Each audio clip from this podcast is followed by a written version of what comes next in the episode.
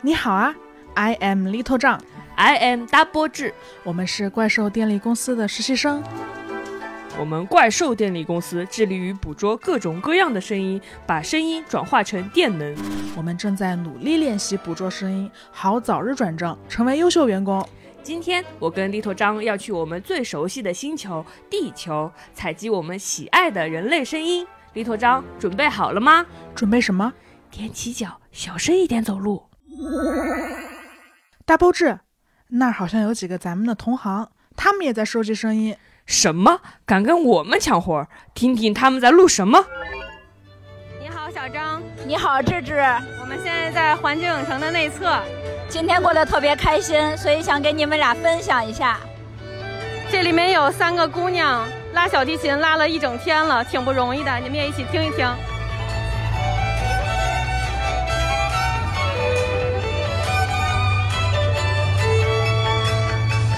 不知道这两个人类女孩在和谁说话，但游乐场好快乐呀，小提琴演奏可真好听。对啊，我觉得人类很神奇，他们会建造一个名字为学校的地方，把知识和经验代代相传。比如人类有音乐课，这样每一代人类小孩都能够接触最优秀的曲目，学会演奏音乐。你听，这一间音乐教室就有老师在教孩子们排练弦乐。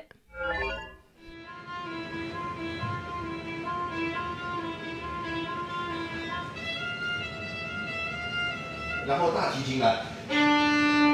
我就是那个强盗船上抢抢东西的那个那个号角开始抢啦哟，对不对？这首曲子我听过，好像叫做《加勒比海盗》。一、二、接。对，有一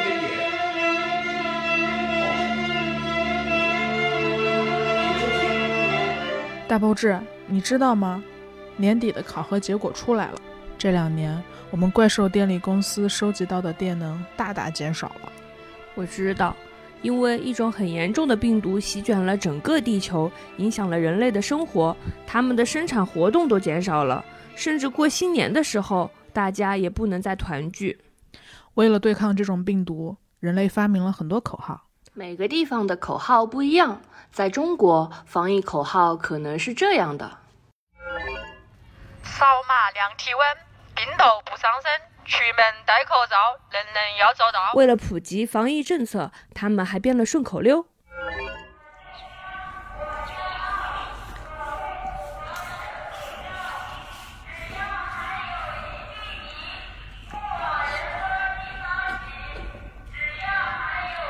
日本的学校里也全天不间断地播放着防疫广播。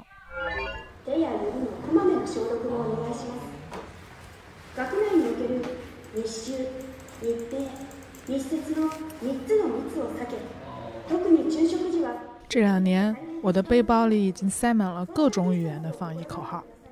不知道病毒什么时候才能离开地球，真希望过不了多久我们就再也不用听到这些声音了。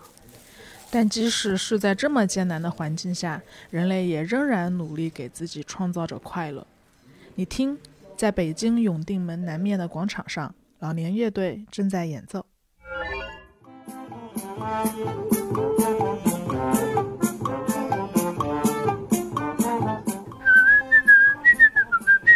大包志，我喜欢圣诞节。为什么？因为圣诞节大概率会下雪。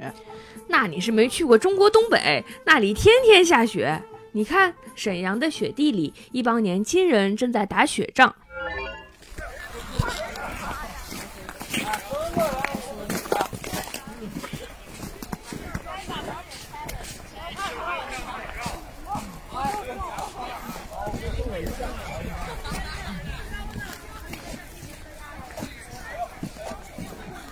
年轻人在一块儿真的好开心呀、啊！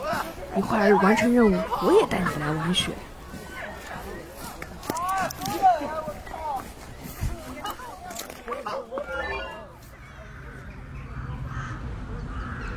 哎，你听到一阵鸟叫声了吗？对呀、啊，因为我们的下一站是北欧。你看，那里有一个在说话的女孩，走，听听她在说什么。我现在在呃瑞典南部的一个小城，然后本来在骑车经过我们校园的时候，就发现呃树枝都掉光了，基本上只剩下那种黑黑的剪影的样子。然后我骑着车一转头，发现可能有几十只乌鸦或者某种黑色的鸟停在树枝上，数量惊人。然后就我不能说是哀鸣吧，反正就叫的还挺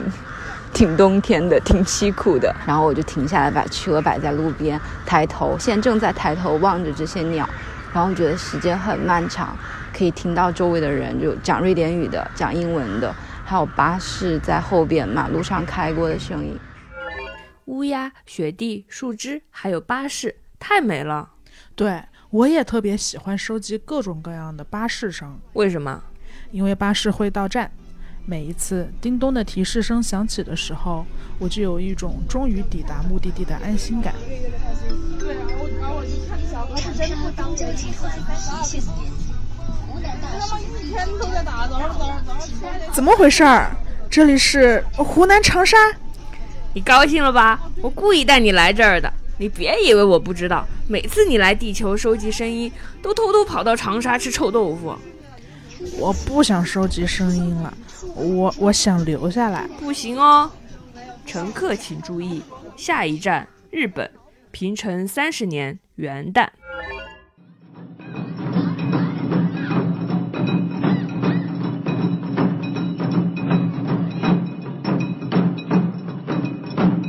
这是一段来自二零一八年的鼓声。当时，如果人类想要在国度之间四处穿行，他们只需要一张机票。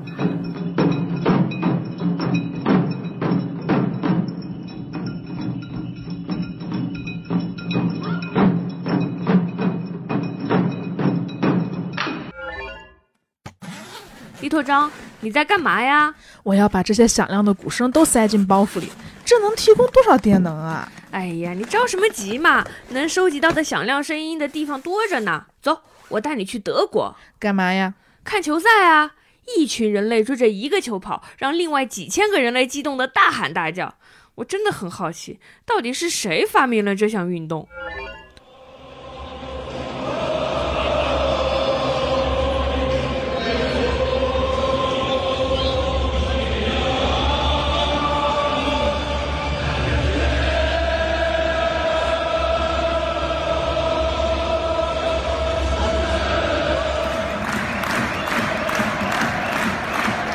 我听出来了，我在声音史的课本上学到过，在战国时代，这叫蹴鞠。人类的国际足球联合会已经在二零零四年确认了，现代足球就起源于中国山东。你不是说你考试前都不看书的吗？哎呀，等一下，我听到一阵奇怪的声音，好像是动物的叫声，来自遥远的中国农场。小小动物可真可爱。别叫了，别叫了，Little John，快把背包打开，把这些牛叫声都收集走。大包志，我跟你说实话吧，我来地球这么多回，心里觉得最可爱的声音还是来自人类女孩。这个我也同意，人类女孩随便发出点什么声音，我都觉得可爱，哪怕她们只是在女生宿舍打蚊子。在那儿，在那儿，那上面，那上面呢？看到了吗？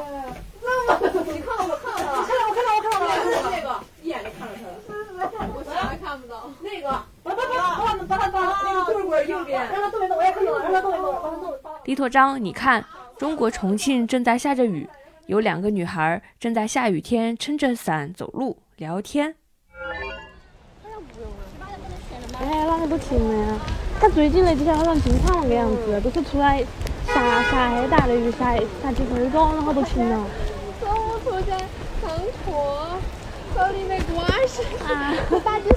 好听是好听，但是你听得懂他们在说什么吗？听不懂。那我也跟你说实话吧，我总是在收集一些我听不懂的声音。我刚跑到上大广车站。大包志，你听到了吗？这是运动鞋在地板上摩擦的声音。是呢，是一群人类男孩正在体育馆打球。你看旁边还有一个女孩，她在背书呢。是多少将与风云而并趋矣，方其诺汉，气背词前，既乎偏程，伴着心史，何则一翻空而一奇，言真实而难巧。她背得好流利啊，她是在等男朋友吗？不知道，但我知道她在背什么书，文心雕龙，一本中国南朝文学理论专著。这么厉害，你是怎么知道的？我也我也是临时搜索的。手机使用的这么顺溜，大包志，你可真是入乡随俗。嗨，等等，这有个女孩也很厉害，她在边写作业边唱歌。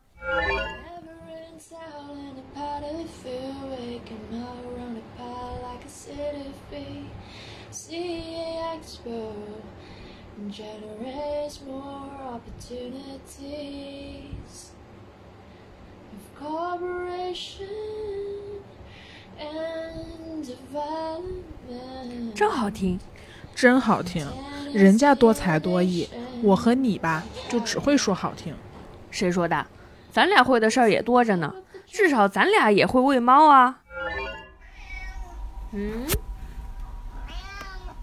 现在才三点就要吃饭了。嗯，是不是饿？真的很饿吗？嘎嘎，嗯，五点钟才吃饭呢。他在跟猫聊天哎，真弄不明白，怎么人家喂个猫也这么好听？你得这么想，再好听的声音，还不是得被咱们偷走？乖乖，全部转化成电能。也是，哎，你听这个声音，这个声音咱们会。这是超市的大喇叭声。六块九毛八，我们家是三块九毛八，是三块九毛八，土鸡蛋五块九毛八，五块九毛八，绿豆芽一块九毛八，五块九毛八，红萝卜两块九毛八，两块。好消息啊，两八万呀！五块九毛八，五块九毛八，六块九毛八，六块九毛八。大包志，这有个妈妈在教女儿做泡菜呀。你你还是不怕辣的，想把煎饺就把不，你还是那个的话，就只要泡椒也可以。李头章，你听懂这个语言了？你听懂了，回去也给咱做做。这哪听得懂呀、啊？人家这是祖传秘方。哎，这泡菜都给我听饿了。我带你去贵州侗寨吧，那里正在举办一场送别的酒局，酒局上就有好多各种各样的好吃的，还有人在合唱，用歌声送别他们的朋友。花开的时节，又想起你，你那含情的双眼，永生难忘。就是这个词，听着有点羞耻，什么叫羞耻？害羞还是羞耻？月夜下，花飘霜，生长的人啊。唱起那古老的情歌，我的我的姑娘，姑娘你何时再来？哎哎哎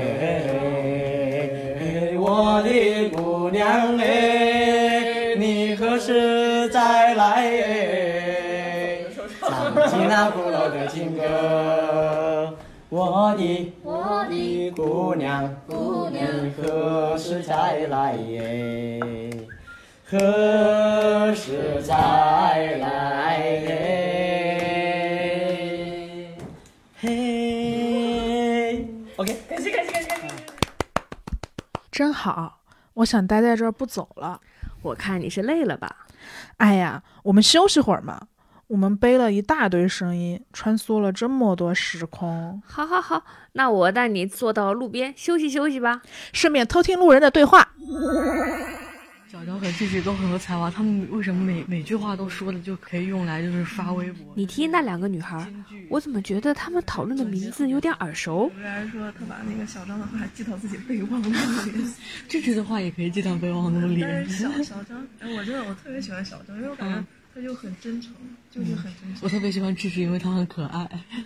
嗯，他们都还挺好。嗯、也不知道他们说的是谁，还他们都很可爱，能有我们两个可爱吗？那必须没有啊！七色的，但是说小张这样很不快乐，但是智智很快乐。秒睡的人能不快乐？快乐的是智智。哎，喜欢小张，嗯、我要去北京找他。喜欢智智，我要去北京找他。智智不是有一个剧上了吗？他们哪个剧啊？他们还说智智的剧要上了。剧是什么呀？剧，电视剧是人类找乐子的一种方式。不过最近好看的剧越来越少了，人类通常通过吐槽他们来找乐子。我知道，那个叫弹幕。小张他在北京某个互联网公司。Little John，互联网又是什么？互联网是二十世纪末期兴起的电脑网络与电脑网络之间所串联成的庞大网络系统。人类起初用它工作，后来用它娱乐，再后来人们居住在了互联网上，很少下线，偶尔的线下生活也是为了在网上能有话说。我明白了，怪不得互联网出现之后，我们能收集到的声音种类都变少了。智智这名叫张智智吗？他编剧那个编剧张智智，他就叫张智智，他姓张，他就叫张智智啊。你硬说那个智智叫Little John，有奖竞猜，智智的本名就叫张智智吗？我觉得不是，小张是小张，智智是智智，张智智是两个人合起来的名字。答对喽！那答对了有什么奖励吗？奖励你一套大房子怎么样？啊，真的假的？笨蛋，当然是假的。我只是听到有一群女孩子在讨论这个。我也希望你早点发财。我早不了，三十三岁呢。啊，三十三岁？那你不是哎哎？那你怎么不想？你不想我们俩可能是四十岁呢？对，我能活到三十三岁呢。离谱！是我还指不定活不活到呢。哎。哎，关键问题是，如果你是因为你三十三左大运之后，我们俩四十岁之后发财怎么办？对呀、啊，谁先发财谁先带着。你们俩，我要是先发财了，给你们钱了，你们发财了还我点啊！我给你们在上海买到房子，你们得给我在故宫买。Little John啊，以后你要是在怪兽电力公司成了优秀员工，拿到了年终奖，你会分我一半，给我买房吗？嗯，大包子啊，嗯，好好工作。不要做梦哦，但我会在我自己的小房子里给你留一个小房间的。我也是。Little John，你听，有一群好朋友，他们在江边做游戏呢。游戏的名字是植物果园、动物园。他们会轮流说一种花或者水果的名字，要是说重复了就输了。植物园里面不可以有野草吗？植物园旁边都不可以有野草吗？那些花坛里不可以有野草吗？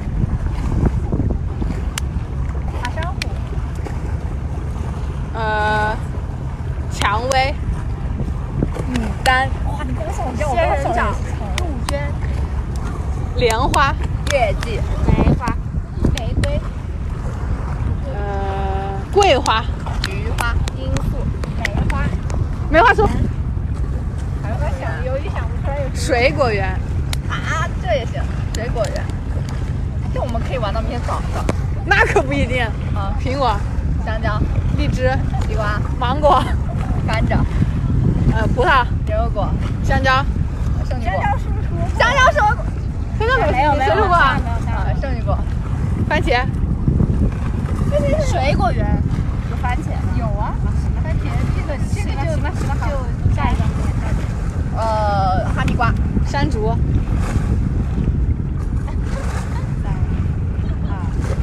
柠檬、柚子。橙子，橙子真的说过了，橙子说过了吧？啊！你淘汰了，你淘汰了，我赢了，我赢了，我赢了！大包子，我们也玩这个游戏好不好？嗯，枇杷、山楂、黑莓、蓝莓、蔓越莓、莲雾、木瓜、樱桃、柚子，这个人家说过了，你输了。哎呀，不好了，不好了，大包子，下面要听到你最不乐意听到的那种声音了。什么声音？作为一个单身的小怪兽，你最不乐意听到哪种声音呀？什么？难道是？现在我和胡老师走在翠湖边上，胡老师在剥橘子，已经播完了。哦，已经播完了。那录吃橘子的声音吗？嗯。嗯嗯嗯。我觉得声音的大小应该和橘子的大小没有什么太大关系。他们是一对、嗯、情侣。嗯，我发誓，我再也不要听到情侣的声音了。你知道你在录音，我肯定是唱不出来，我我就会啊！你不要害，怎怎么回事啊？怎么又是情侣的声音？你跳吧！真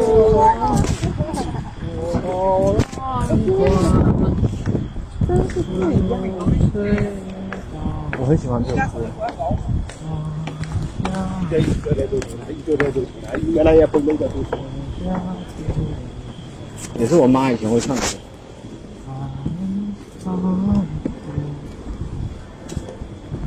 哎呀，希望我妈能快乐一点，多唱一些歌。希望阿姨能多唱一些歌。希望所有人都多唱一些歌，因为歌声永远是对抗烦恼的武器。你听，一群小朋友在合唱《龙猫》呢。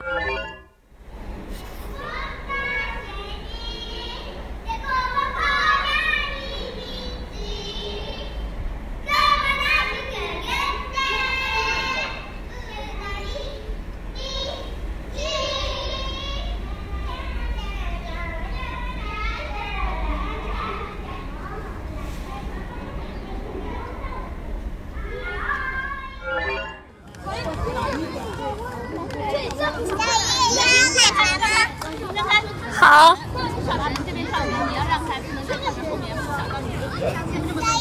哎，你要喝奶茶吗？哪里有奶茶？大不知，我也想喝奶茶。不行不行，你都喝了三杯奶茶了，今天今天可不能再摄入更多糖分了，你得学会平心静气，克制欲望。这样吧，我带你去五台山听听僧侣的唱经声。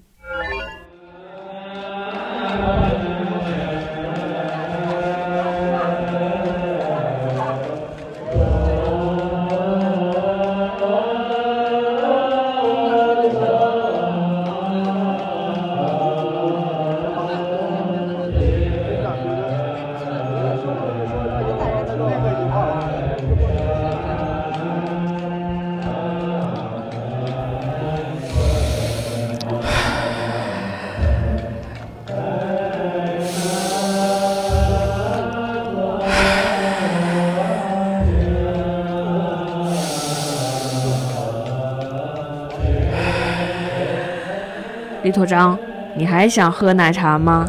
不想了，我现在很平静。我现在觉得喝不了奶茶，当不了第一名，一切都没关系了。你呢？我啊，我想带你去巴黎，听特鲁瓦教堂唱诗般的歌声。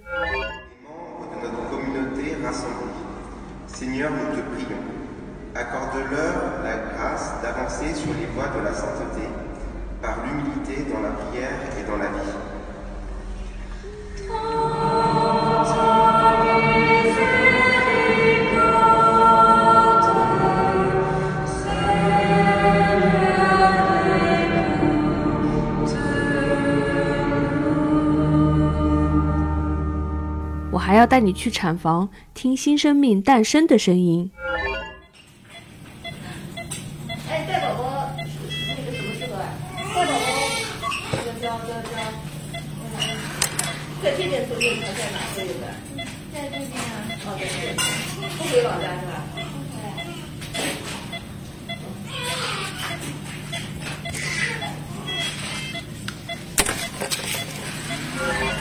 小宝贝，欢迎你来体验人间的这一切，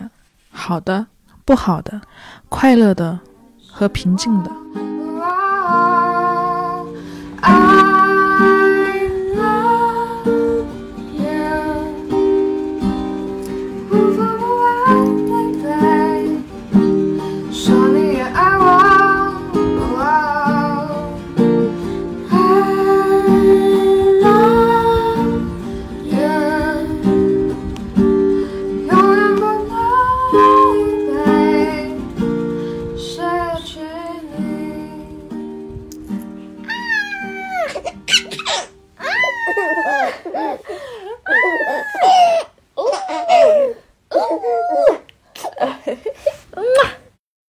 李头章，今天我们收集到足够的声音了吗？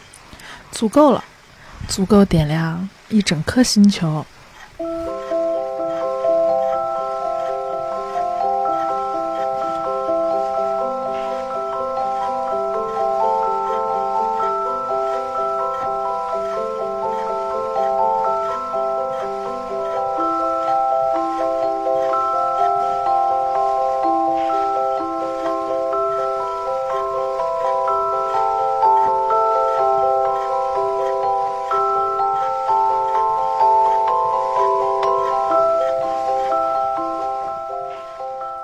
所听到的 Little 张和 Double 志的怪兽之旅的全部声音素材由闲者时间的三十一位听众录制，他们分别是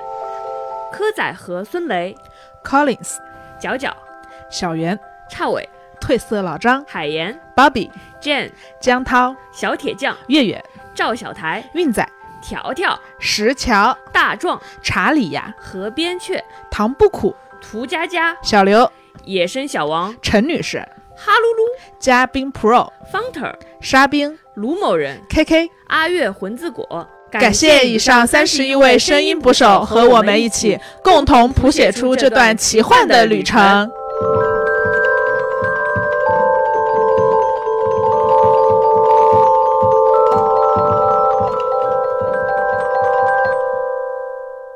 三十岁了，三十岁了，快萌，在这快萌，真真真的不能这么下去了啊！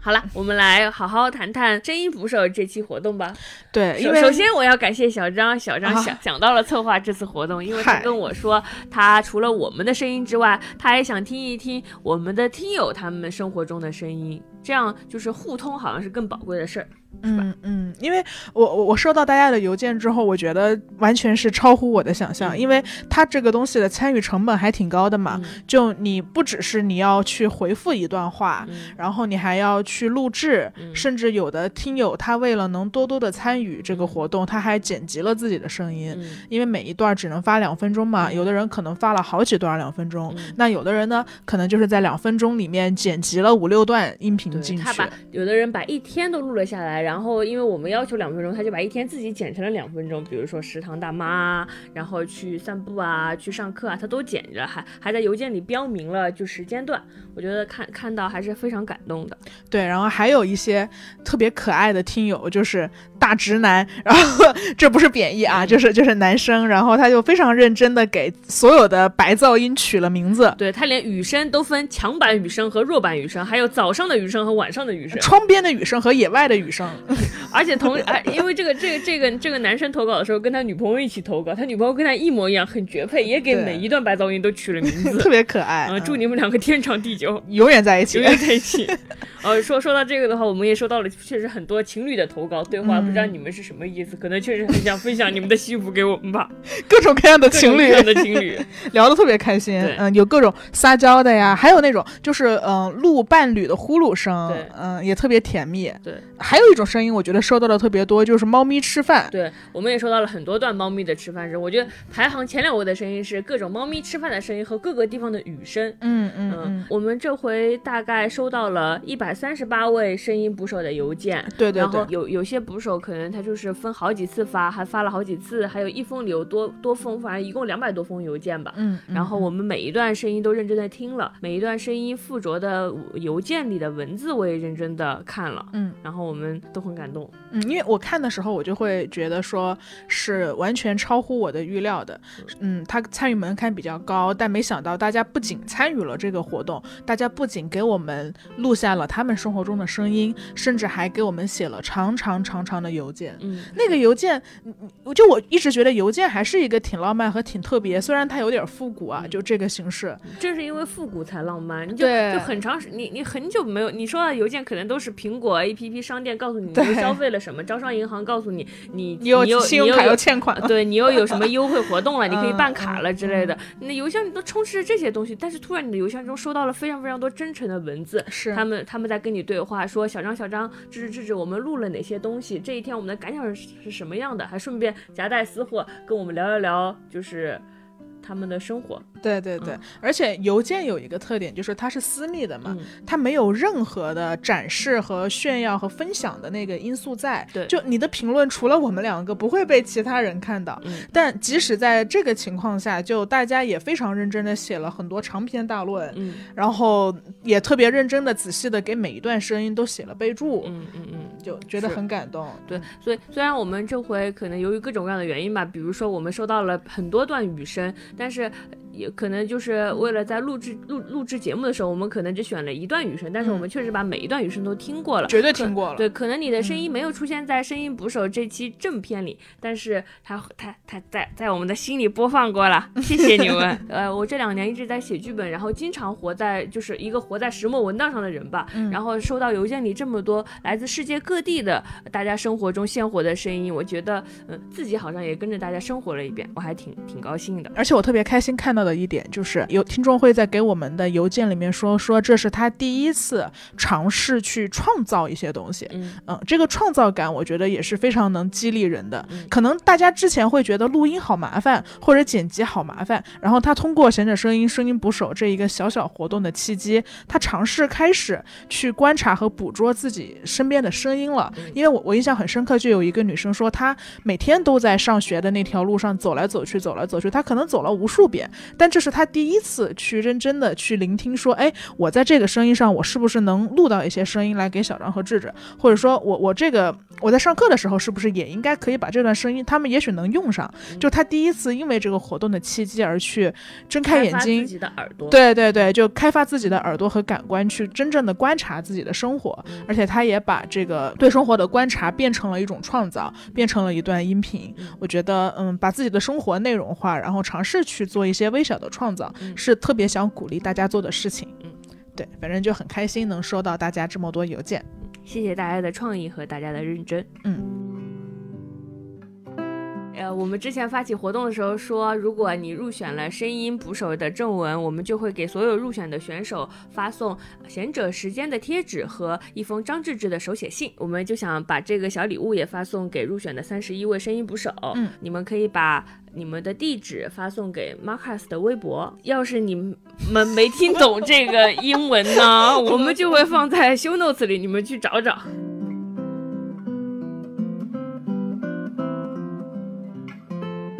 今天也是二零二一年的一月份了嘛，其实离我们我们理论上其实是要做一个两周年的一个特辑啦，但是我们已经离两周年的生日过去一个多月了，但是我们可以假装在过这个生日。是的是的，就是嗯，闲者时间播客诞生于二零一九年的圣诞节十二月二十五号。嗯嗯，当时也是在马克的邀请之下，终身难忘那个酒小酒吧的晚上。呃，小张说他有个朋友想见他，要不然你跟我一起去吃炸鸡呗。我说好，我就把这只骗过去了，他就把我, 他就把我骗过去了。然后马克跟跟小张说很很期待他做一档播客，小张说我得拉着我的好朋友一起来。啊、呃，谢谢小张带我一起做了闲者时间。对，然后马克那天只点了一个苏打水，我当时就觉得这个人一定对声音很专业，因为你知道，因为他保护嗓子。对对对对对对对，而且你知道，我们当时聊天就是聊聊到一半，然后马克突然掏出了他的录音设备，然后说我们当场就聊一聊。哦、对对对，也不知道是不是一个小测验呢？现在想起来，确实。是那那那期，然后我们聊了，然后没有保存是吧？马克没有保存，没保存。哇，好好，不要提，一开头就提马克的伤心事儿。也是也是。但总之就是在马克的邀请之下，我们开始做了这档播客。嗯，然后到今天也是两年多的时间了嘛。嗯，我觉得，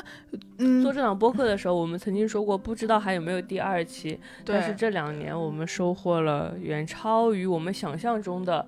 朋友。是的，是的，是的，就是。我我我我是完全没有想到说一档这么这样这样类型的，因为我们其实在一开始录的时候我们就说好了嘛，嗯、就是我们不要聊不要聊很贴近热点的东西，也不要聊特别干货知识点，对，或者是不以干货和知识点的方式去聊干货和知识点。我们就是如果这档播客它要说一些呃干货或者价值观的东西，它也是通过非常个人故事的方式来表达价值观和干货的，而不是我来告诉你一二三条这样子的形式。嗯、所以当时其实有点不知道这个，当时做播客更多的还是比较专业的媒体人在做嘛，嗯、所以也不知道这个形式会怎么样，嗯、这样的内容方式，结果就是结果收收获到了很多超过我们预想的听众的数量吧。嗯，所以今天这一期比较特别，就是想要跟大家聊聊天，对，嗯、跟听众们聊聊天，对，没错。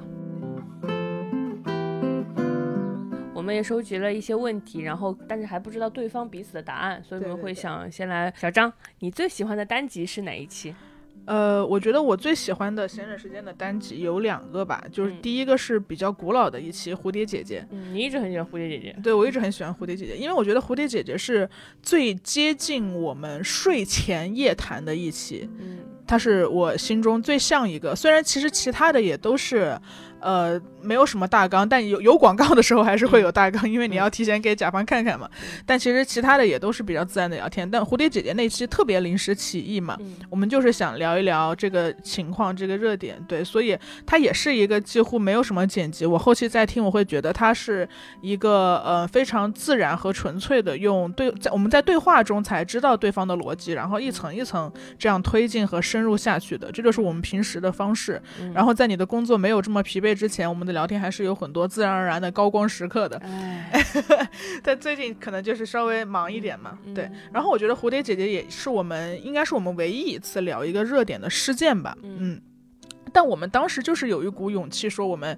因为我们是从聊打引号的小三开始出发的，我们仍然试图在那个嗯，其实比较一边倒的事件中去看到一个狗血的新闻中去看到每个人的一个存在。嗯、我现在想想其实觉得如果现在已经你知道你的闲着时间有差万听众的时候，然后你还敢一上来就以小上小三为逻辑去开展一个热点事件的对话嘛，然后我也会惊讶于说我们当时竟敢讨论一个广义上的小三的处境和小三在想什么，这在当当下的环境里来看是需要一些勇气的。嗯、对，所以我会希望我们所以, 所以如果我们的听众达到更加多万的时候，你还敢这么聊天吗？我希望我希望能 我, 我希望能保持这个勇气吧。嗯、就是如果我们看到了小三的喜怒哀乐，那我们就是要聊所谓小三的喜怒哀乐。嗯、对对，就是就是不因为不因为不不去预期一个可能造成的伤害而先让自己闭嘴吧。嗯、如果那个东西是我们真正想说的话，就不不那么怕怕受到伤害。嗯, 嗯，我还喜欢的一个是房东和洗衣机的那一期。嗯对，就是就那一期也是很临时起意嘛，然后情感非常充沛，因为被房东欺负了，所以就打开录音机就觉得一定要跟大家伙说说这个事儿，然后讨讨安慰撒撒娇什么的。然后当时那一期放出来之后我也非常惊讶，就是我我没有想到，因为其实他前面有二十分钟真的是毫无内容哦，就是吐槽抱怨跟大家发泄我们人生的不满和焦虑。对对对，就是如果说以前是没有什么干货，嗯，刻刻意为之的，没没有什么干货和价值观的那种东西的话，那其这一期真的前二十分钟不仅是没有干货，而且是就全都是吐槽和抱怨，跟大家描述了一个。就我我我都我都我都我都会觉得很惊讶，为什么有这么多人愿意花这个二十分钟来听两个普普通通的北漂的女孩因为被房东欺负了而生发出的这些琐碎的呃不甘心的愤怒的小情绪，没有任何的价值含量，然后就是抱怨，而且他们还安慰我们。嗯、然后我就觉得就是你们总是治愈我们，现在轮到我们了。我们对对对对对，然后他们就还出了好多办法，说怎么样对付恶房东，怎么样处理洗衣机，然后如果如果是他们他们走之前一定要把锁撬走，因为我们当时那个锁也是自己买的嘛。总之就是一些它是一个非常非常细微的生活中的一个陌生人的受了欺负的一个小小事情，然而却如此的被人善意的接纳和倾听。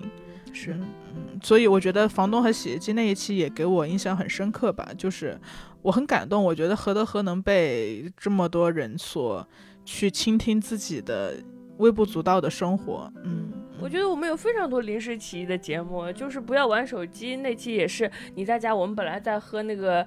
甜酒、嗯、然后你就说那就录一期吧，因为我们当时正在聊天，然后我说哈，然后然后你就打开录音机了。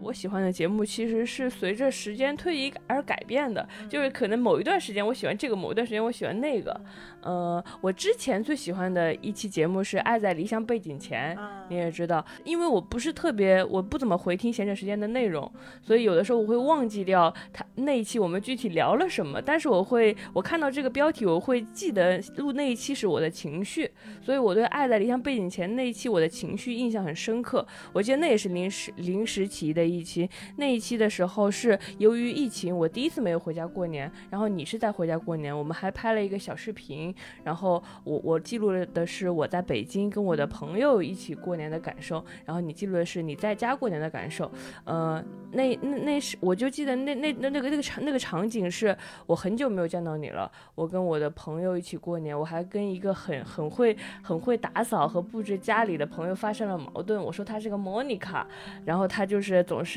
年夜饭的时候让我干活，然后我就我就不爱干活，我们还吵架了。当时我还想说，哼，我总结出了什么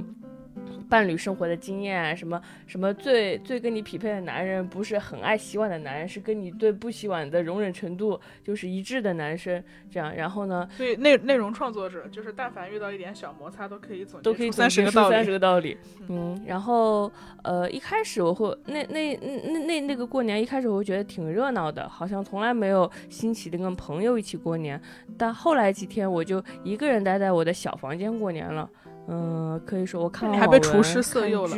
哎，对对对，那是那是那个时候还很快乐，那是大年三十嘛。后来初一、初二、初三，我都是一个人在小房间过的。我觉得确实好像感受到了孤独的感觉，就是我不在家，你经常有的感觉。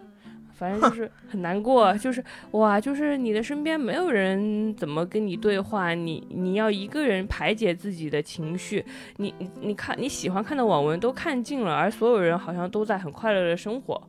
嗯、呃，你就陷入一种百无聊赖的感觉。虽然我们也也经常说孤独是寻找自我之源，但是孤独毕竟是孤独啊。然后后来你就回来了，我回家之后，我们我们坐在一起，你跟我也也是很即兴。你说你你说你回家的感想，然后我们说那不如录一期。然后我们在录制的那期过程中交换了呃我的过年和你的过年。然后然后你当时还有一个观点我觉得印象很深刻、嗯、就是你当时说就是亲人就是远距离相爱嘛、嗯、我觉得这个也是就我们在那一期探讨了很多我们跟父母应该如何相处、嗯、然后呃最亲的人应该怎么样维持关系但同时又保持距离、嗯、然后你还教会我说呃你还夸夸赞我的爸爸妈妈，你说他们最厉害的成就是抚育出了一个快乐的小孩而不是九八五的小孩，他们一定有厉害之处。嗯，但是我我其实最喜欢这一期是我很喜欢那种我孤独了很久之后突然有一个好朋友突然出现，然后我们仍然回到从前的小房间像往常一样坐在一起聊天的感觉。然后那那两个那两三个小时我又我突然又不孤独了，因为有一个跟我同频共振的人又出现了，我们进行了非常爽快的非常密度高的精神交流，我一下子呃感到被温暖到了。我觉得就因因为这并不是因为这一期的内容是怎么样的，我只我只记得那种孤独了很久之后有人来跟你聊天的感觉很快乐，所以我对我非常喜欢这一期，就是我每次看到这一期就会想到那种感觉。嗯，我觉得这个也蛮重要的，就是就是其实我我我们刚刚还在说嘛，就可能有有很多人我们看到一些反馈是他们听到了呃小张和智智的播客，然后他们也和自己的朋友去做了一档呃聊天的播客或者是怎么样。我其实觉得说虽然我们呃因为种种原因所以有了有了一些听众，但即使你的播客没有听众、嗯、也没有关系。嗯，我我后来会觉得说即使闲着时间它就永永远可能只有五百个听众，但如果你就把它坚持的录下去，每个月就录一期，声音记录你当时的感受，这个东西是永远在那儿的，就即使没有人听但它对主播本身的意义也是非常重大的。声音日记，对对对对，就我现在回想到那一期，就肯定这一年也发生了很多变故嘛、嗯、但是定格在那个地方的那一瞬间的那种感受和气息它就被保存在了那儿、嗯、对，是。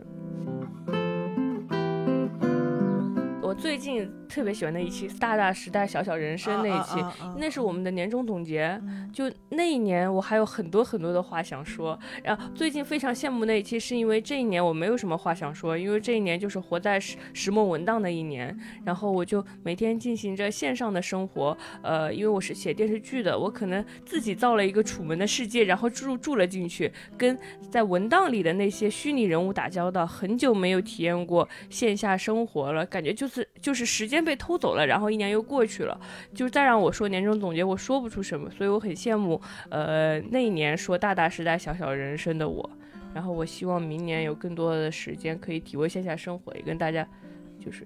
也从生活中汲取能量分享给大家。明年少少少接个活，少接个活，不接活，真不接活，真不接活，真不接活，好好生活。然后其实我们今年也要这这一期播出的时候应该也是快过年了嘛、嗯、我们今年过年的方式是还没有决定，就我会和妈妈在北京过年、嗯、然后智智要怎么过年她还没有决定，因为也涉及到比较疫情啊各种复杂的因素，对对，所以嗯，等我们决定了之后然后再来跟大家聊今年过年的感受吧。嗯，好，呃，用三个词形容你对闲者时间听众的印象。嗯，我觉得对闲者时间听众的印象用三个词形容就是、呃、等一下，我想跟你我我要先测试一下跟你的默契程度。你说你想的第一个词是什么？呃、灵动。哦，好，那你说吧。你第一个词是什么？伤心小狗啊。啊啊，对，但但这个我也想了，这个我也想了。嗯、对，我三个词一起说吧，嗯、是灵动、生命力和天真。嗯嗯，这是我对他们的印象。我经常会点进跟我们互动，然后给我们发私信最多的一些微博 I D 点进去看一下嘛，然后他们的 I D 都特别有意思。嗯、我也是，我也是。伤心小狗是吧、嗯？我也我也写了它、嗯，然后我还写了一些其他我觉得很有意思的 I D，、嗯、比如说破碎小狗、伤心小狗、掉毛怪。嗯、虚弱巨婴、嗯、不太可爱也不太厉害也非常可爱的我、嗯、河南人在北京、嗯、一肚子奶油、嗯、炫彩甜瓜、嗯、对对对、嗯、教练我也想赢、嗯、还有二零二二年洗澡不上三块钱、嗯、就是一看就是一个女大学生你知道吗，她、嗯、给自己下这个、嗯、还有一个我特别喜欢她的 I D 叫做点开看水超多的女大学生脑袋。蛮搞笑的，蛮搞笑的。然后你知道微博他就总是会把最后两个字掐掉，因为它显示不了这么多字。点开看水大多的女超人，所以每次看他都是点点开看水超多的女超人。谁会忍住不点击呢？然后就然后很无聊，就反正他他们都还蛮可爱的。然后他他们的主页其实。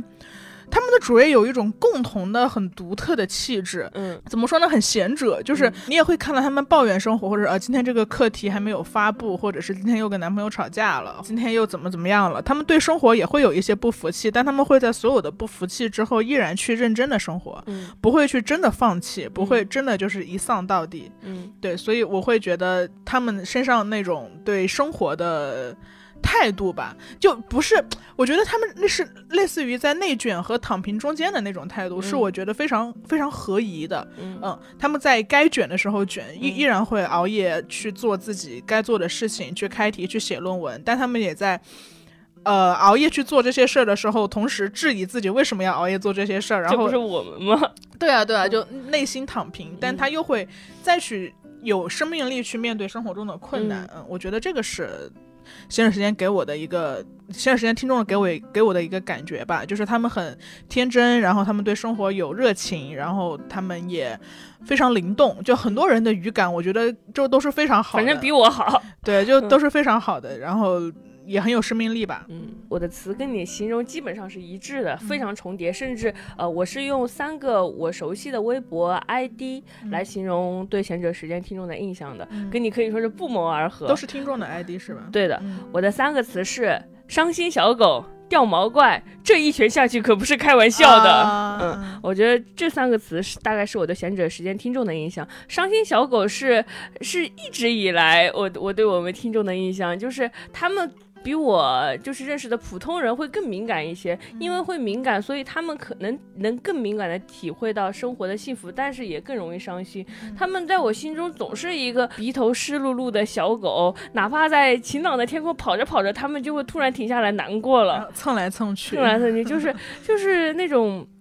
湿漉漉的小狗，我不知道为什么我对听众的印象就是他们还是蛮容易伤心的，但他们又很自省，就他们的难过不会有攻击性，就很、嗯、可能有有一些人的难过就会四处去说，或者是去、嗯、去散播，他们的难过就是难过完了之后实在忍不住想要跟朋友或者想来给我们发个私信，完了之后又说哎呀我这样是不是太敏感了呀，我有没有打扰到你们呀、啊嗯、就他们的那种谨小慎微的小狗，小狗如此的乖巧乖乖的，又又默默的躲在那个小狗窝里难过，对对对，并不是那种张牙舞爪的难过。是的，对，伤心小狗是第一个印象，其实是一种、嗯、我觉得是敏感的品质吧，就是很很可贵，就是我在你身上看到的、嗯、然后第二个是掉毛怪，掉毛怪就是就是我用它来形容我见到的所有就是可爱灵动自成一个小世界的晶莹剔透的、嗯、呃我们的听众，就是觉得、嗯、哇他们就是可能就就正是因为伤心小狗他们很敏感吧，所以他们能体会到非常多的幸福和快乐，然后他们还有非常多不一样的视角来看这个世界，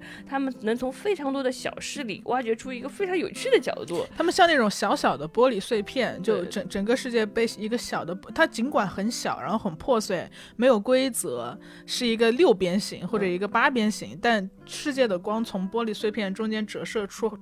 折射出去之后就会是彩虹。是的，反正我就反正我非常喜欢，我跟你一样也很喜欢点进就是跟我们互动的、嗯、呃我们的听众里微博世间他们的生活，然后看着他觉得他们还真挺可爱的、嗯、对。然后第三个词是这一拳下去可不是开玩笑的、嗯、其实对应的是你说的生命力，就是他们也并不是光会掉毛的伤心小狗，我觉得我们的听众就是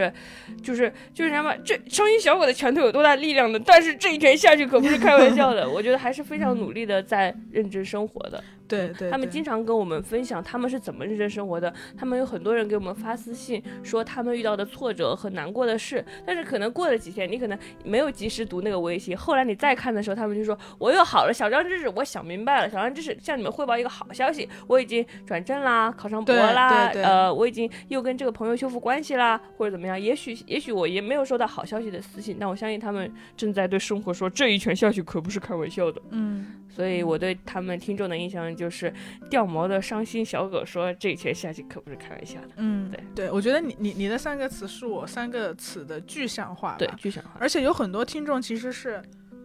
他们在国外念书，嗯，是嗯在在在在伦敦或者是在冰岛生活，在一些很遥远的地方，然后因为疫情可能没有办法及时的回家，他们就、嗯、因为我我还记得我们有一个听众是他在日本学习做甜点，嗯，对，他叫东京疗养院，好像、嗯、叫叫这个名字啊、嗯，类似于，然后他就在日本做甜点，然后他就还也一直听我们的播客嘛，就他他就会说他是这个甜点是在听我们的播客的时候做出来的、嗯、然后还会有一些别的听众他们多才多艺说这幅画是我在听哪一期的时候画出来的、嗯、所以这个笔触里面也都有你们声音的痕迹哦、嗯、就特别浪漫、嗯、你知道吗、嗯、就整天就搞这些小浪漫、嗯、直男落泪，厉害厉害。嗯，而且我觉得我们的听众其实大学生群体在微博和小宇宙比较多、嗯、但是也会有一些让我感觉很意外的听众，比如说在苹果播客的评论区啊、嗯、或者是喜马拉雅这些、嗯嗯、呃，可能它的用户这是基于平台的用户群体不太一样的地方，它会有出现一些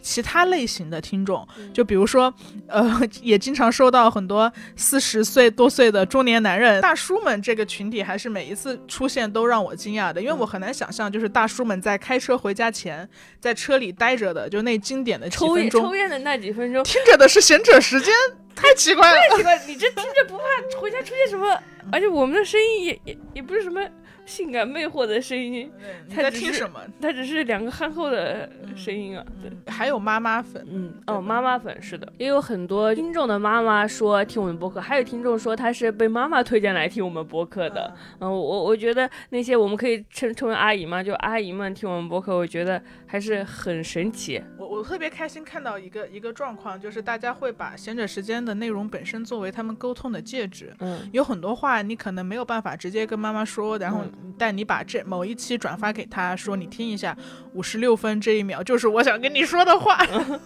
就是但是妈妈们她因为因为这个话是一个第三方来的传递，所以她也不会直接对我们的话产生愤怒，或者是就对于小孩，如果小孩直接跟他说说妈妈我想跟你远距离相爱，那就是大逆不道，对吧？的，但是因为可能经过我我们的表述能构成他们之间理解的桥梁，我觉得这是一个很浪漫的事情，嗯，就我们带他说出了他可能没有办法说出的话。嗯，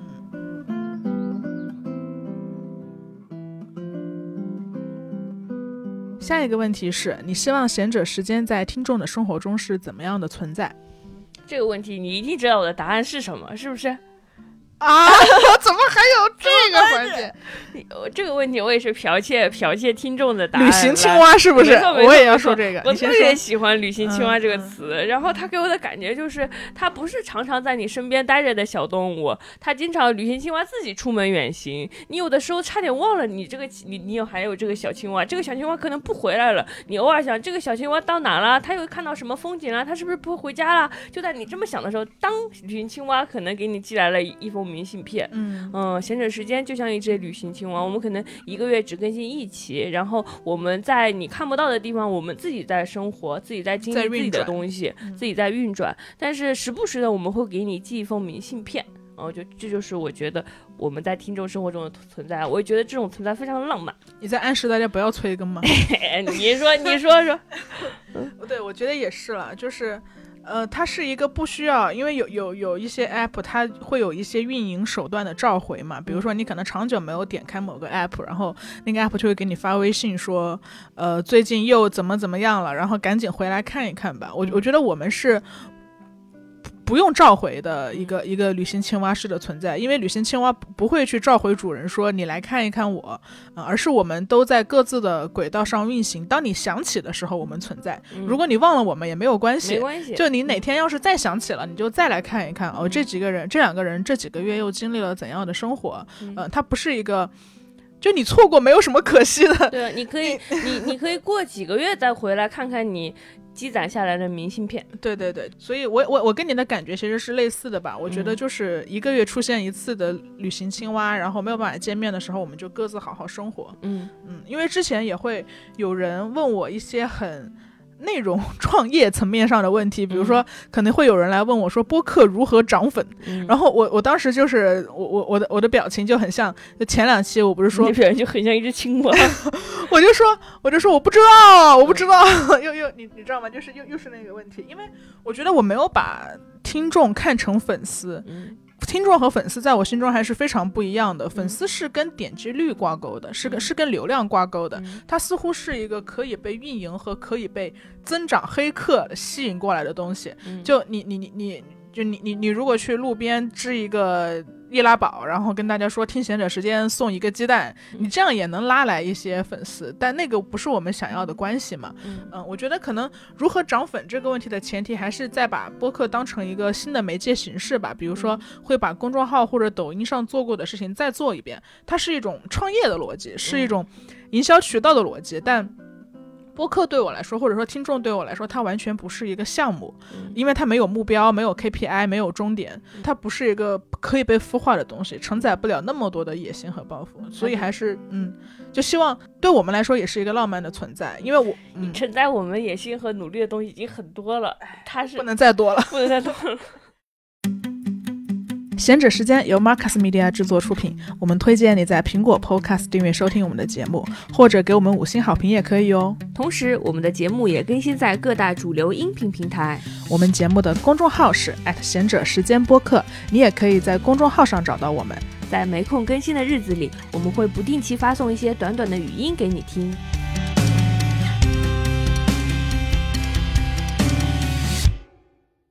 下一个问题是让你最触动的一个留言，让你最触动的一个留言，哎呦，怪不好意思的，我最触动的一个留言是，他是一个博士生，刚升了博士，所以在学校里没有朋友，写了一封私信给我们，他描述自己的孤独，然后他同时又说，是我们和是我和你的友情给了他很大的希望。他在来读博之前，一直有一个巨大的失落感，是我觉得我之前遇到的朋友和同学都太棒了，我太喜欢他们了，我以后一定遇不到这样合拍的人了，而现实也确实是这样的，我在新的学校还还没有交到好朋友，但是你们俩却是在工作之后才遇上的。我和朋友们最快乐的日子一去不复返了，这样的念头被你们每次确认自己有多喜爱对方的时候一次次打破。嗯，我现在每天走进校园，遇到新的人或者遇不到，都会抱着一种我总会遇到好朋友的心态过好每一天。我想跟我未来的好朋友说，我之前享受过被人陪伴的快乐，也享受过一个人的自由，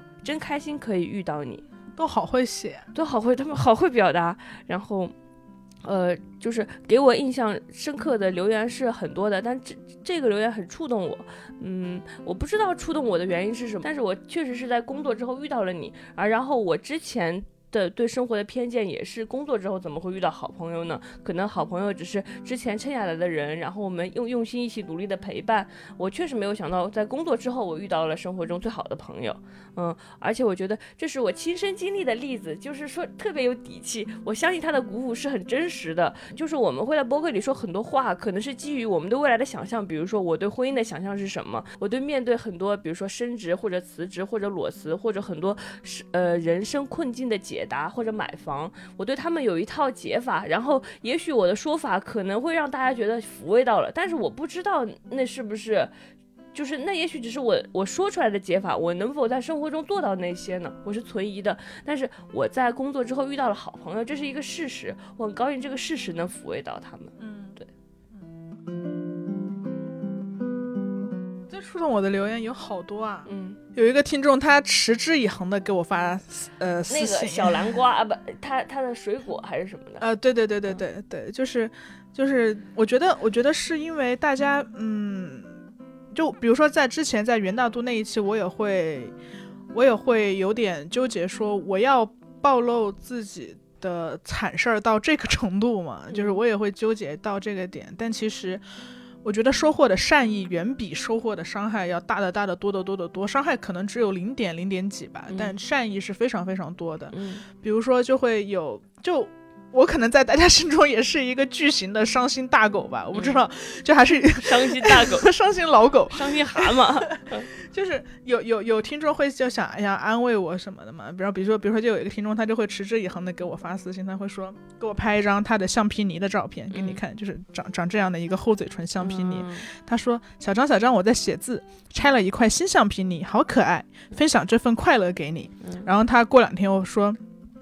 小张小张我们这里产竹笋了，我跟你一起看，嗯，说竹笋的科条，这个是读科吗？呃，算吧，呃，世界第一，下次一定要试一试哦。嗯，或者他会给我发一些童年玩具，跳跳糖、水果软糖、童年的小卖部，给小张一点甜。对对对，小张我今天第一次心理咨询了，还不赖。小张别看他有点老老的样子，是可以吃的，有芒果气的芒果哦，深吸一口芒果气，想象一下朝九晚五。对，然后他过了半个月又给我发了，小张我爷爷奶奶的龙眼大丰收，隔空投喂你龙眼，这个龙眼真的很大，龙眼真的好多呀。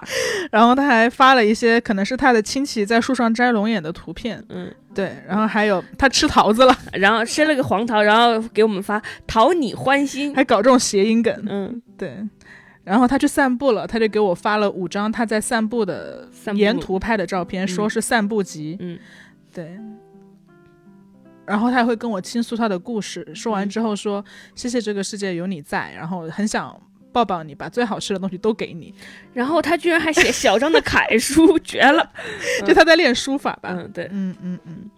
小张我看见冬天的阳光明媚会想到你，王菲有首歌叫阳宝，对我来说你就是阳光下的宝贝，我们终将相遇，哈哈哈哈。对，就是就是一个很可爱的一个听众，其实这样的听众还是很多的，非常多。哎，对，嗯，就就就每一次比如说我可能在微博上稍微丧了一下，嗯，然后就会收到好多好多私信，就是小张给你看看天，看看月亮，嗯，看看星空，看看旷野，嗯，然后看看我今天散步呃下班路上买到的一个小煎饼，就每每一个每一个，就是它像一些细细碎的，但是又很有力的强心针。嗯，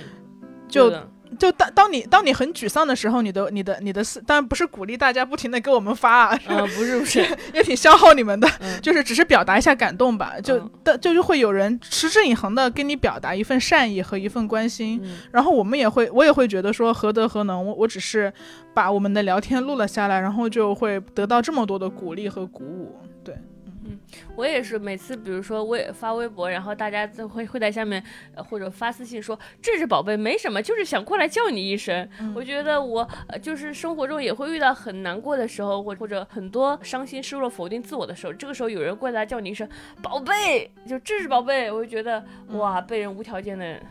接住了、嗯、你知道吗？我前两天还突然被一个莫名其妙的鼓励了、嗯、就是我在工作上的一个合作伙伴，然后呃，本来是在聊一个工作的事情，就是我我们有一个节目要上嘛，然后做完之后，然后因为还挺难的，然后我就说哎呀不知道这一期应该怎么办、嗯、呃，因为这一期他是一个生物学家，一个神经脑学家，然后我当时就说、嗯、我觉得我有限的个人经验完全没有办法把这个东西弄好、嗯、合作方的那个女孩突然就说没关系小张，你有更厉害的东西、嗯、然后我突然就觉得嗯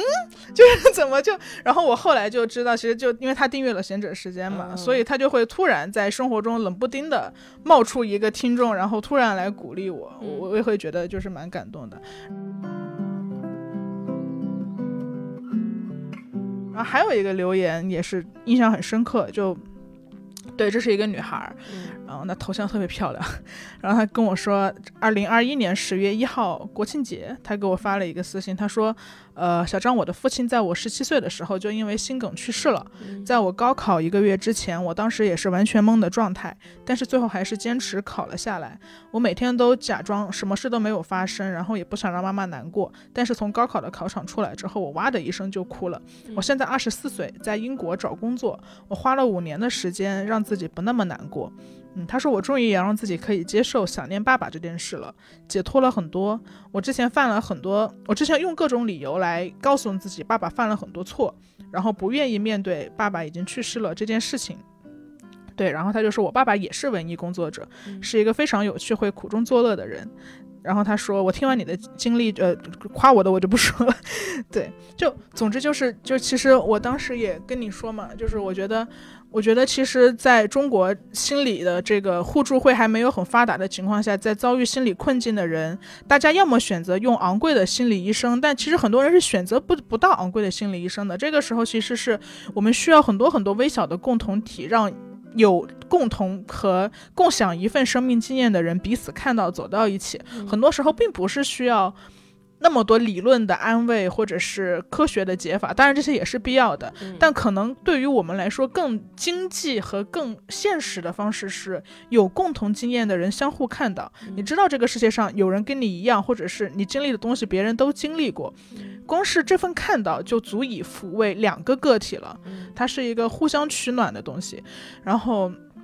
嗯，所以这也是我自己特别感谢闲者时间播客给我带来的这个，因为我克服了我的恐惧去分享我的生活，它带来了很大的回报，就是别人接收到了我的心，别人交换给了我他们的心和他们的生活，这给我莫大的鼓励。对，我觉得像一个互助会。谢谢大家。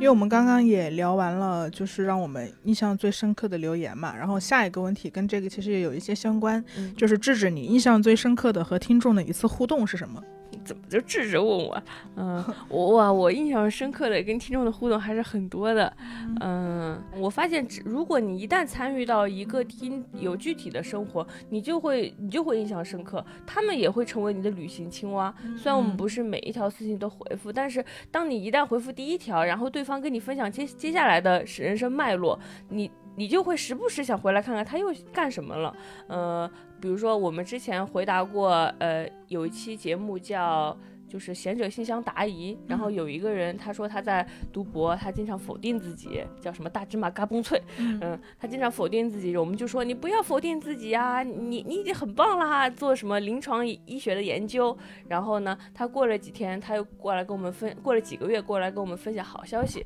说他又得到了什么疾控中心的面试机会，这是他非常喜欢的工作，我就很开心。然后又过了一会儿，又过了几天，他说他面试被卡住了，就是在香，他可能在香港，然后导师可能把他的那个通行证过不了关，所以他没法参与这个面试。呃，又过了几个月，他说哦，原来这个面试没有过的原因是疾控中心的人更看重一个男孩，所以他落选了，然后他还是很沮丧的。然后又过了几个月，他分享好消息说他要结婚了，然后给我 分, 分享了非常漂亮的结婚照。然后又过了几个月，他说他现在得到了一个很好的在上海读博后的机会，也是他曾经非常喜欢的方向，于是他现在在快乐的读书，然后跟喜欢的人结婚。然后他上一次给我们发留言还是万圣节的时候，他给我们发了一段歌舞歌舞的音视频，就是他也许几个月之后又来分享，也许不会，但是就是他也算是我生命中的旅行青蛙，嗯，然后我也会来看他的人生，这是让我印象深刻的互动。 嗯, 嗯其实还有很多，还有还有一个还有一个就是听了我，这时候我们必须要提一下，听了闲者时间大六六千个小时的听友，啊，大陆六千个小时，嗯，我不知道换算换算成天数就是是多少天。我们一共才二十个小时，哦，对，就是我们一共才二十多个小时，这个人听了六千多个小时，我不知道闲者时间怎么会在一个人的生命中承担起这么重的背景音。而且我们前前段时间还是因为他结婚了，所以还收收到了他发来的喜糖和，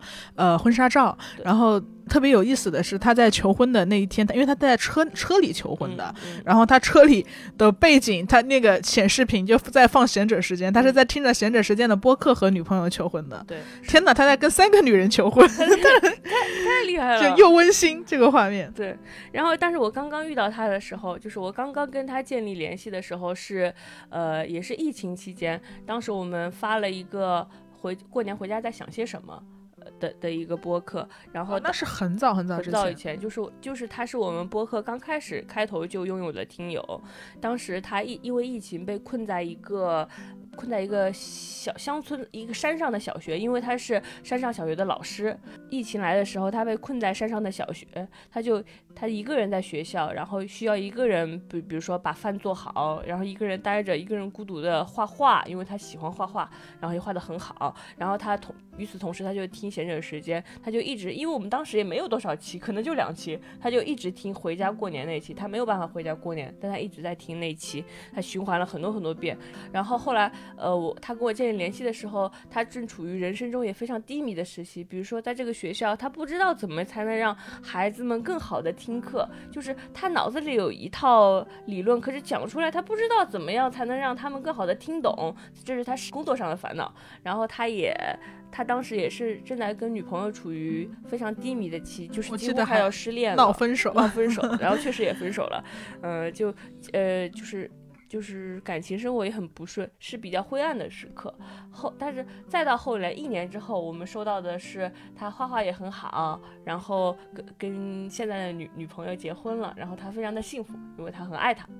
我觉得这个还挺有意思的，就是你刚刚说的，嗯、呃，旅行青蛙，其实听众对我们来说可能也是旅行青蛙。然后很多时候我们可以远远的旁观到对方的生活是如何起变化的。然后这个是我最近看到一句箴言吧，他就说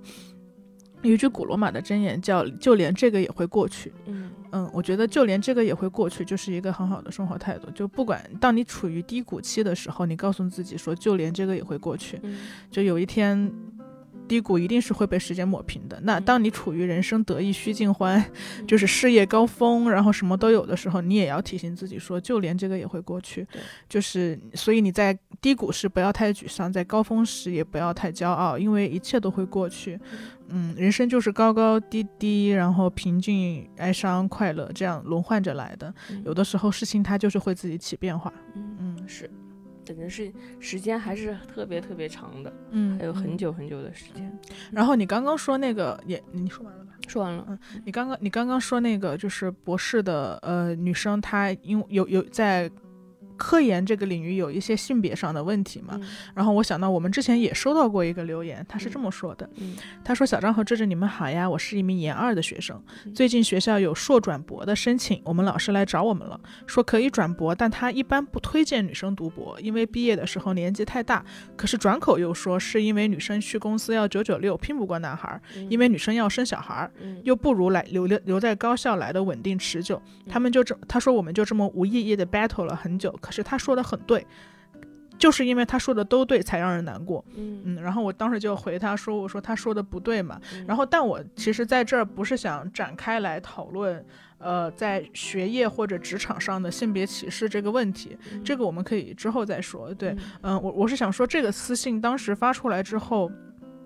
你会看到评论区有很多人自发的在鼓励他，嗯，就是我们让听众和听众之间彼此也形成了一个新的纽带，嗯，他们会对同听就同听贤者时间变成了他们辨认出彼此的一个标识。嗯，他也有很多也有很多已经读博士了的女生会在微博底下去回复这个人说说不知道这位朋友这位就是小妹妹你能不能看到，我想跟你说你的导师说的不对，我现在就在读博，然后我面临的状况是怎么样的，就是五年之后一切都并没有那么难。然后还也也还会有一些人跟他说说哎，那这个不知道你能不能看到，我刚刚读博一年，我要说导师说的情况在某种时候确实是存在的，就是我读博确实会面临如下几个难点，比如说你可能要在生育和职场中做选择，嗯，比如说你可能会面临一段嗯，你的经济上会没有你选择工作的同学来的那么富裕，嗯，就他也会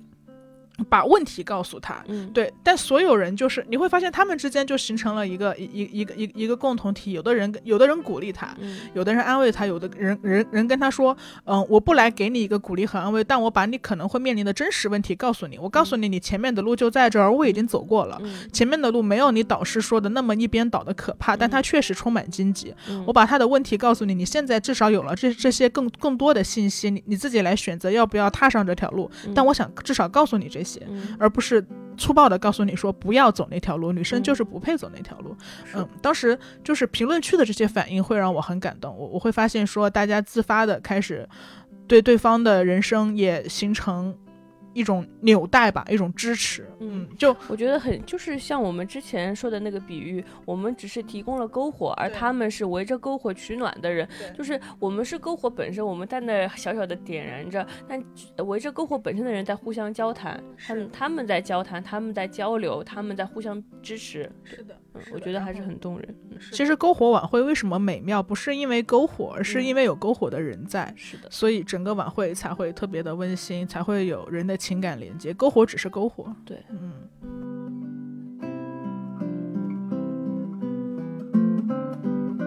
然后下一个问题是，你怎么看待贤者时间这个播客？我怎么看待贤者时间这个播客？嗯，在我心里，贤者时间播客是一档小动物播客。嗯嗯，小动物播客就是它是一个。其实剥离了很多什么社会身份，然后作为一个小动物，能吃能跑能睡的小动物存在的播客，因为在这里是我跟你在交谈，我不是跟我作为社会身份的其他人在交谈，我不是身为一个女儿，我也不是身为一个乙方，我不是身为一个同事，我不是身为一个工作者，我不是身为一个呃什么老师或者是带实习生的人，我可能只是做我只是作为一个小动物和另一只小动物坐在一起播客，因为我是在跟你聊天，我在这里可能袒露了人生中最好的那个部分，因为我的所有什么撒娇啊，或者所有的亲切的表达，所有的善意，所有的宽容，所有的可能美好的东西都呈现出来了，不是因为我本人就是这么好，而是因为是呈现给你看的。嗯，它更像一个小动物博客吧，我们在这里袒露了露出了最多的肚皮。你觉得这个是大家就是被治愈的原因吗？嗯，当我们袒露肚皮的时候，他们能感受到那种比较真诚的力量吧。嗯，我觉得你你你你的这个形容还是非常非常准确吧，就是我们我们是主动的在贤者时间播客里面剥离了我们所有的社会身份的，我们只是作为两个两个人而存在，然后两个动物而存在，但它不意味着说你没有其他的社会身份，其实其实是有的，就是我们都在各自的职场里面有在在努力吧，而且我觉得在生活和职场中都还是也不能说努力，就是在认真生活和认真工作的人吧，嗯，只是我们选择性的在这里脱掉了那些身份，然后仅仅只是作为两个好朋友，作为两个人在交流。我其实有有最不喜欢看到的一个误解是，他说闲着时间是一个躺平博客，因为我有的朋友会跟我说，呃，因为他刚可能刚听了我们那期，就你你说的你说的不对是吗？嗯，你说的很好，但是我不想。嗯，对，是是这一期。然后我当时正在跟他说，哇，叉叉叉叉叉叉叉，那个女性群像剧剧又爆了。我我关注着编剧的出生年月日，我好焦虑啊！我还有多少年的时间才能赶上他，才能写出这么优秀的作品？我就我就说他，我说我的焦虑。他说你们这些搞播客的人就是言行不一致，你不是刚刚刚刚跟大家说要躺平，你就自己在这焦虑了，就在这卷了。你哪个朋友啊？嗯、对不起，对不起，就是哪个朋友？他是这么理，他是这么理解的。当时我我就觉得。你可理解的错了，我我很不我不是特别希望闲人时间被认为是一档躺平播客，因为这不是这这就是我觉得这是不诚实的，因为我们两个如果是在认真生活，然后我们也非常想要呃让我们躺平个呀，我我们在做播客呀，哪怕一个月一期也在认真做，我哪有躺平的人做播客的？而且你们你们知道，就是智智的工作那么的辛苦，智智根本就我跟你们直说了吧，我跟智智的友情就是靠这个播客掉掉的，他根本就没有时间回来，他每天都加班加点，二十四个小时有二十个小时都在写剧本。我, 我明年就回来了啊！他的工作我觉得比百分之九十八的人都要辛苦，说实话，至少在去年的这两年吧，所以他绝对不是一个躺平的人。我觉得我也不是一个躺平的人，我面临的生活困境，我不。就不跟大家说了，你就是全全都是睡梦里在过去，全都生活。我觉得对啊，我我觉得我我觉得我有时候都觉得我面临的生活挑战，大概是四十五岁以上的人才要面面临的，绝对是对的。对，我觉得我们是战斗播客哎。对啊，就是就是我们我们我们一个面临着生活上如此如此重大的考验，然后学习着如何整合自己的身心灵，去接受和去去去去当一个生活战士，然后智智就是一个剧本战士。剧本战士，我每天活在石墨文档里，但是努力的努。努力的想在文档之外寻找一点生活的缝隙，证明自己真正的在现实生活中活着。嗯，嗯所以我觉得我们就绝对不是躺平，不不不管怎么说，嗯，嗯就绝对不是躺平，不是说我们怎么样，我是觉得，嗯，我就是我最想，我们明明是战士，我们很认真的生活。我我觉得有一个区别是在于说。呃，不被社会评价所控制，不等于躺平。嗯、我们只是在自己认可的道路上飞奔，嗯、我们只是在自己不得不负起的责任上去练肌肉，嗯、而而不是只是说这个这个道路和这个肌肉是要么就是命运给我们的难题，嗯、要么就是我们自己喜欢的事业。嗯、这些选择都是我们自己自己做出来的，或者不得不做的，嗯、不代表我们在面对这些问题的时候是躺平的。我们拒绝的只是。只是别人强加给我们的东西，不对，但在别人在但在自己选择的道路上，我们是非常努力的。嗯、对，然后而且努力不是一个可耻的东西。我，呃，反正这个下回再说吧。就是我觉得我二零二二年、二二零二一年最大的一个改变，是我真的开始由衷的欣赏和敬佩认真和努力的人。嗯、我以前是不的，我以前是。只崇尚聪明和灵气的人，但我去年是觉得认真和踏实，认真的对待生活，对待工作，对待每一个小事，真的是一个非常值得赞扬的品质。我我希望我也能变成一个认真的人，我并不为此觉得可耻。嗯，我也希望我也能成为一个认真的人，我也希望就是陪伴我们的听众，尤其是女生朋友，我可能很可能更在乎那些女孩啊，当她们听我们的播客的时候，她们能感受到的是力量。嗯，怎么说呢？虽然大家都会说，就是我听完闲者时间我又自洽了，但希望大家的这种自洽不是自洽完了之后就爽了，就什么也不干了，嗯、而是自洽完了之后，你知你更知道自己要的是什么，然后赶紧跑起来啊，朋友们！嗯，对吧，就还是很很特别鼓励大家，就是鼓励大家就是特别好的生活，找到自己想要做的事情，对对对，哪怕很慢，但是你仍然在寻找，也许找不到也没关系，但你在寻找。你至少我我我我我们说的，我我们说比如说我们说。Not to do list， 我们、嗯、我们不是说就不做了，我们说不去做的事，不是说什么事都不做了，嗯、而是在一个一个排除了之后去找到你想做的事。如果你不喜欢唱歌，嗯、OK， 那我们不唱歌，那我们去试试画画，嗯、我们去试试攀岩，嗯、我们去试试别的东西。但你还是得去尝试别的东西的。你只是自洽了，说哦，我妈从小让我学钢琴，嗯、我现在二十八岁了，我终于听到闲着时间之后，我要跟我妈妈说，你说的很好，但但我不想，所以我就拒绝钢琴。但你想画画。但你想做点别的，嗯、而不是就真的什么也不干。嗯，嗯特别是女孩子，没错，特别是女孩子，嗯、努力自救，我生命力吧，生命力，生命力。嗯，我希望大家在提到闲者时间播客的时候，能感受到就是这两个人在进行真正的沟通。嗯、在我心中，真正的沟通的门槛还是非常高的，因为虽然每天。嗯大家可能每个人每天都要跟很多人说大量的话，但那些大量的话里面有很多并不是在沟通，他们只是在打发掉我们必须相处的这一段时光嘛。嗯、所以很多聊天都只是在对方的话里去寻找能让自己的自我进一步确信的证据，我从你的话里找一些证据来稳进一步稳固我的自我，或者是我根本就不听你说话，我只是想要炫耀我的自我或者怎么样。但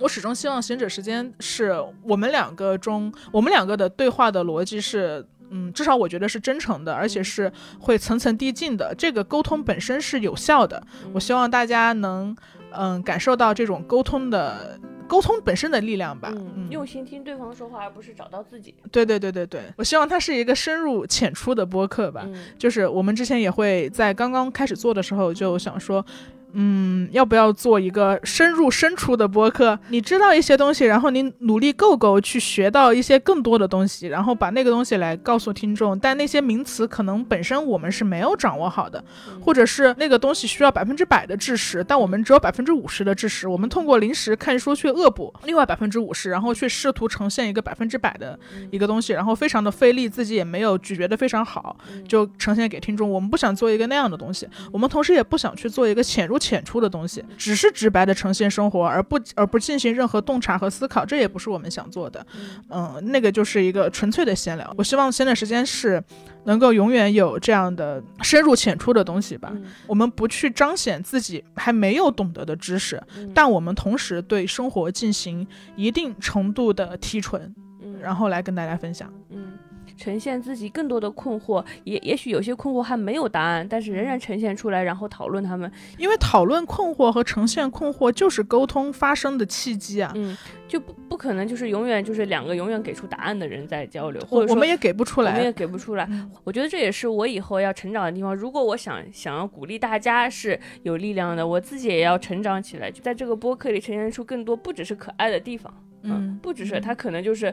呃很很很尖锐的，或者充满疑惑的，嗯，不怎么可爱的，但是很有必要的。我觉得这个是需要勇气的，就是需要需要勇气。对，就很早很早之前，其实智智有跟我说说过一个非常非常打动我的话吧。他说他说我觉得你。你远远不只是一个可爱的人。我记得我们很早之前也有跟大家讲过这件事儿吧，就是我们我们要勇勇敢的呈现出自己的所有面相，而不只是被大家所喜欢的那个面相。但你在呈现出其他面相的时候，你很有可能就面临着就是哎，这个人怎么变了，或者说这个人怎么不可爱了，我就想听你说一些可爱的话。但不是的，就一个活人是不可能二十四小时永远都可爱的。嗯，就他是一个他不是一个如如果二十四小时都可爱，那他就不真实。嗯，是呈现所有的面相，这是我想达到的东西。嗯嗯嗯，我而而且我觉得就是培养自己的勇气去呈现那些东西吧，就像就像呈现困惑一样，有太多的已经有太多的人想要给出答案、嗯、但是我们可能连问题本身都还没有讨论清楚、嗯、这个问题为什么存在，然后这个问题曾经存在过吗？ 嗯, 嗯，这个问题给生活造成了什么困扰？可能我们在明年的播客中能更多的呈现困惑，然后引发讨论。嗯，是的，明年我明年我就不接活了，我就好好生活，然后跟大家分享我的生活。也一个月更八期。